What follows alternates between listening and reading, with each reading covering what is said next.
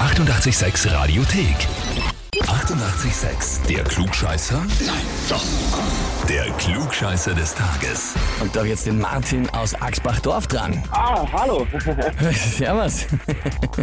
Martin, deine Frau, deine Liebe, die Karina, hat mir eine E-Mail geschrieben. ja, Und zwar, ich möchte den Martin zum Klugscheißer des Tages anmelden, weil sein Hobby Klugscheißen ist.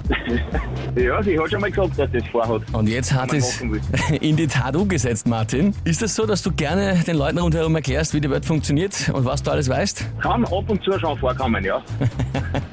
Na gut, Martin, dann ist die Frage, stellst du dich jetzt der Herausforderung? Ja, mache ich. Na gut, na probieren wir's. Heute ist Mozarts Geburtstag, jährt sich zum 264. Mal. Mozart natürlich, brauchen wir nicht reden, weltberühmt und absolute Koryphäe, Genie ohne Ende.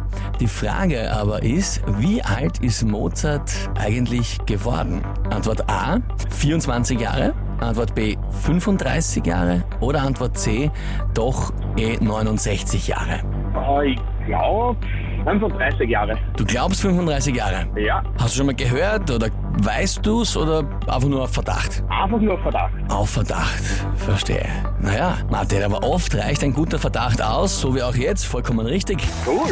Das heißt für dich, du bekommst den Titel Klugscheißer des Tages, bekommst eine Urkunde und natürlich das berühmte 886 klugscheißer -Häferl. Danke sehr, danke sehr. Ja, so schnell und einfach kann's gehen. Wen habt ihr in eurem Freundesbekannten Verwandtenkreis oder natürlich auch im Ehebett liegen, wo ihr sagt, der müsste sich auch einmal der Klugscheißerfrage des Tages stellen, dann anmelden, Radio 886 AT.